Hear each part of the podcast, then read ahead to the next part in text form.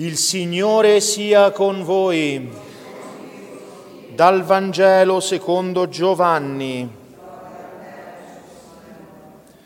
In quel tempo Gesù disse ai farisei, Io vado e voi mi cercherete, ma morirete nel vostro peccato.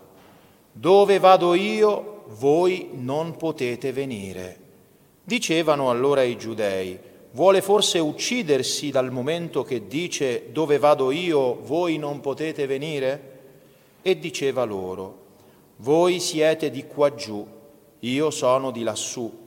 Voi siete di questo mondo, io non sono di questo mondo.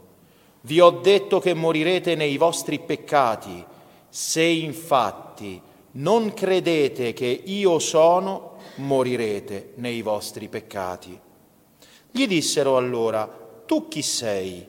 Gesù disse loro, proprio ciò che io vi dico.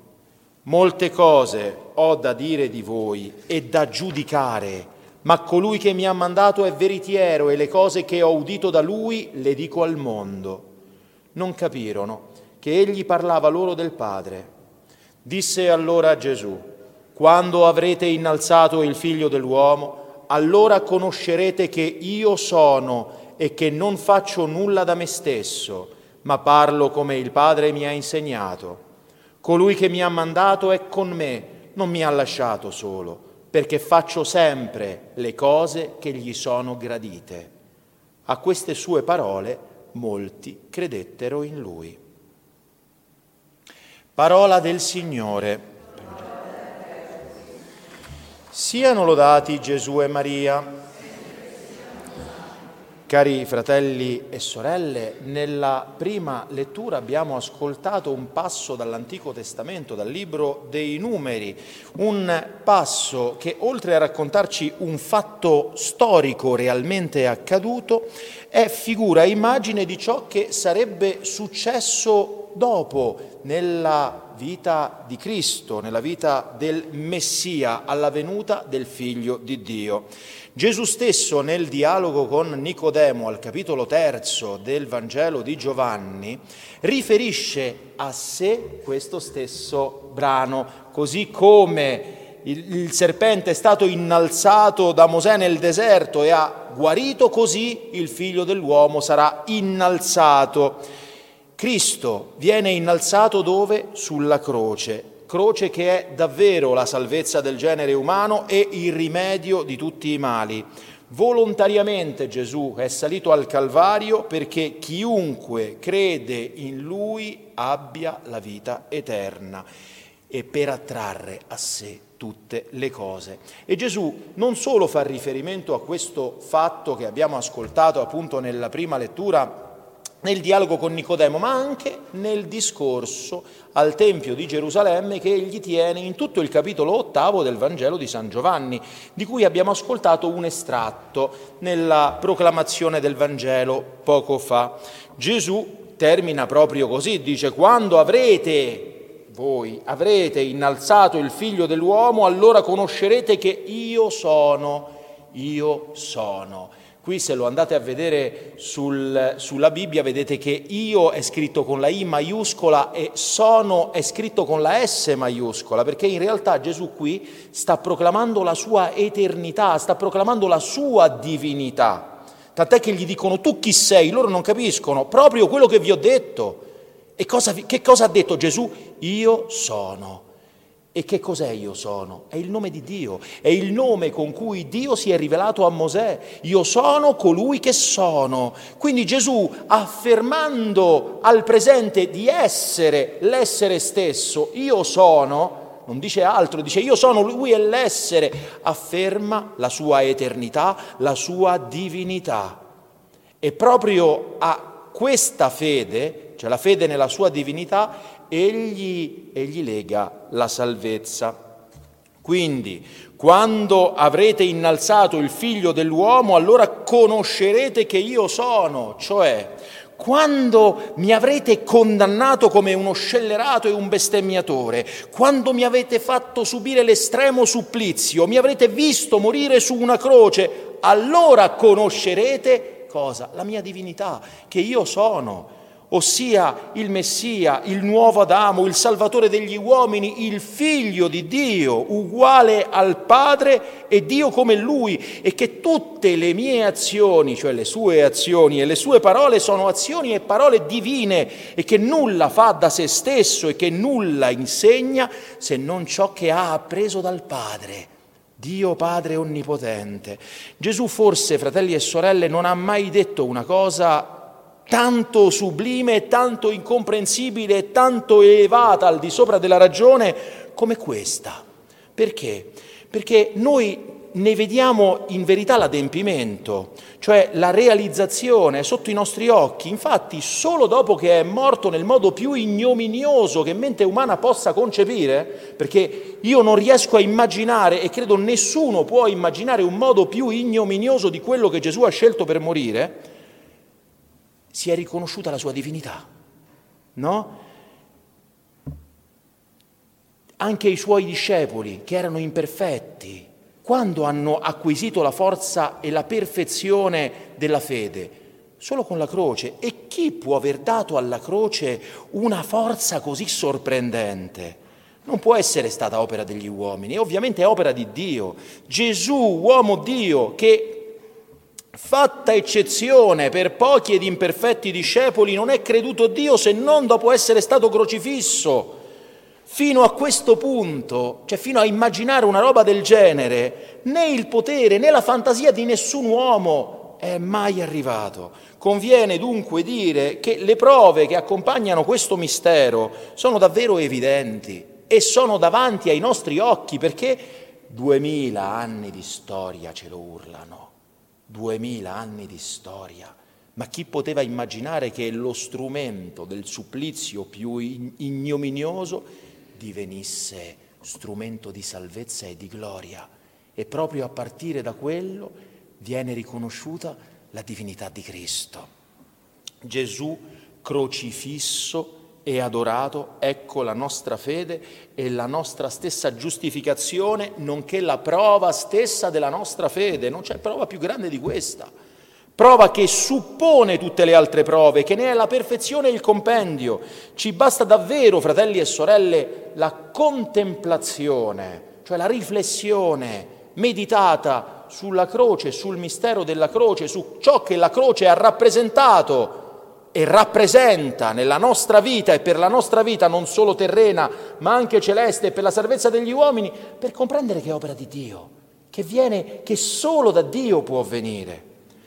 Ma questa non è l'unica verità che Gesù esprime nel Vangelo che abbiamo ascoltato, in questo discorso. Infatti Gesù in, in, questo discorso non osserva alcuna misura nei riguardo per quei giudei, per quei farisei.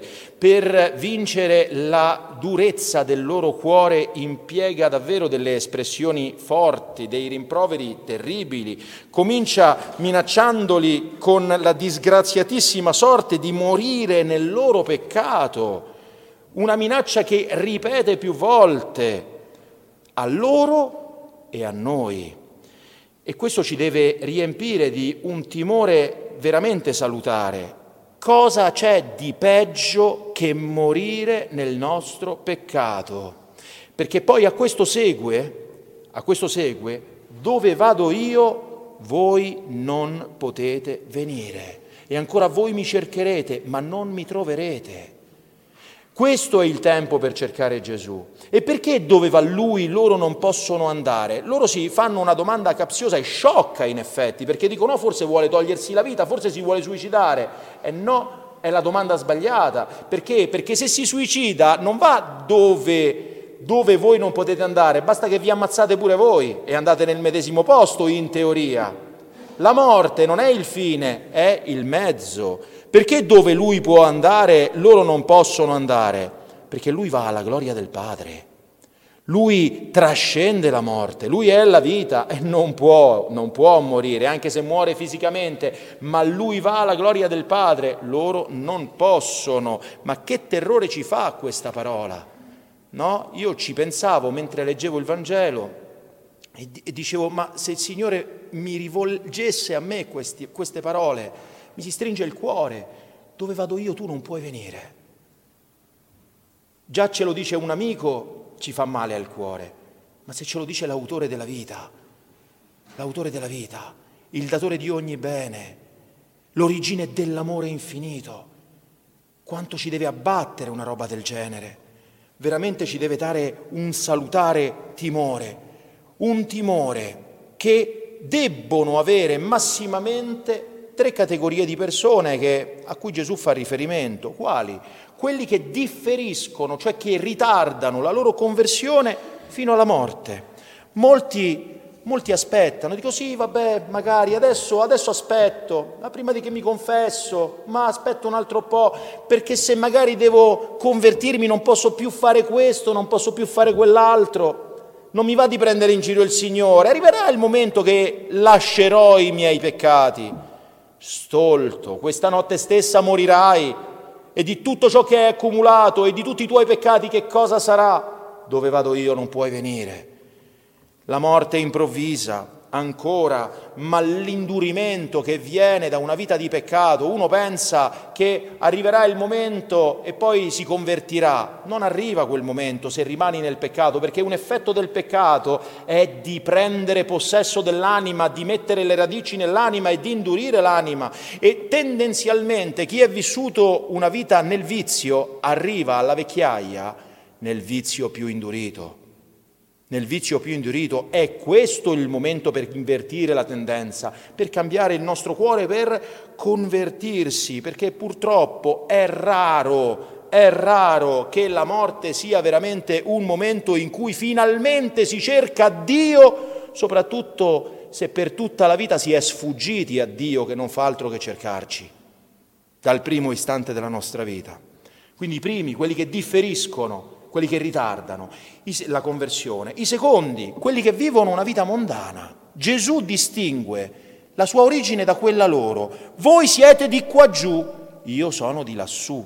Voi siete di questo mondo, io non sono di questo mondo. E agli apostoli più in là dirà, voi non siete del mondo, siete nel mondo, ma non siete del mondo. Noi fratelli e sorelle abbiamo tutti una nascita terrena, una vita terrena, secondo la carne, per la quale siamo di questo mondo e siamo in questo mondo, ma abbiamo anche come cristiani una nascita celeste, una nascita al cielo che abbiamo ricevuto nel battesimo e per la quale abbiamo rinunziato alle opere della carne, alle seduzioni del diavolo e alle opere di questo mondo. Rinuncio, rinuncio, rinuncio ma quando questo rinuncio è una parola detta al battesimo o la notte di Pasqua se andiamo a messa e ripetiamo le promesse battesimali, ma non è effettivamente una condizione stabile della nostra vita, che rinuncia è? Se a parole dico una cosa e poi nella vita ne faccio un'altra. Esaminiamoci dunque, fratelli e sorelle, se siamo del mondo o siamo nel mondo, se siamo del mondo perché abbiamo pensieri mondani, se siamo del mondo nelle regole che abbiamo nel nostro agire, se siamo del mondo negli affetti del nostro cuore. Dov'è il nostro cuore? Perché lì dov'è il nostro cuore sarà il nostro tesoro e viceversa. Se siamo nel, del mondo, nel, nel trattamento o nel culto che riserviamo alla nostra carne, al nostro corpo, se siamo del mondo nelle azioni della nostra vita, nelle idee che abbiamo delle cose del mondo e nel giudizio che facciamo delle cose del mondo e se finalmente siamo del mondo in quelle abitudini che abbiamo contratto, se seguiamo il mondo o seguiamo Gesù. Siamo o non siamo noi di questo mondo? Siamo di qua giù o siamo qua giù ma con il cuore lassù.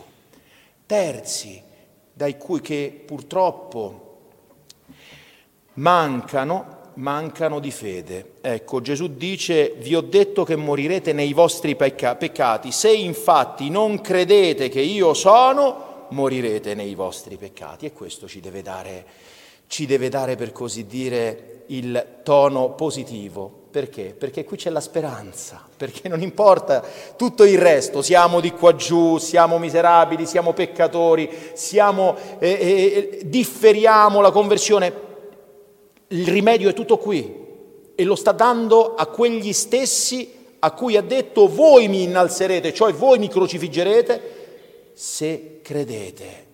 Se non credete, se credete. È tutto qui. Se abbiamo fede nel Figlio di Dio, se credete che io sono, è qui il rimedio alla morte del peccato, è qui l'antidoto, l'antidoto alla morte eterna. Credere che Gesù è, credere. E in effetti nessuno può dire Gesù è Signore e non conformare la propria vita a questa affermazione. Se veramente con tutto il cuore affermiamo con la bocca e con il cuore che Gesù è Signore e quindi è Dio, inevitabilmente questo ci trasforma. Questo ci trasforma, ma dobbiamo crederlo, perché se non lo crediamo, se lo diciamo così con la voce, come se fosse un flatus, come se fosse un fiato di voce, ma non è sentito nel cuore, non può trasformarci, perché quella non è fede. La fede è un principio, è lievito, lievito che trasforma la pasta. E qual è la pasta? È l'anima nostra, che viene indirizzata da questa fede, da questa professione di fede, credo, credo, credo, al rinuncio, rinuncio, rinuncio e a essere innalzata verso le realtà del cielo, a porre il cuore, lo sguardo alle cose di lassù dove il Signore Gesù già vive e già regna con il Padre e con lo Spirito Santo per tutti i secoli dei secoli. Amen. Siano lodati Gesù e Maria.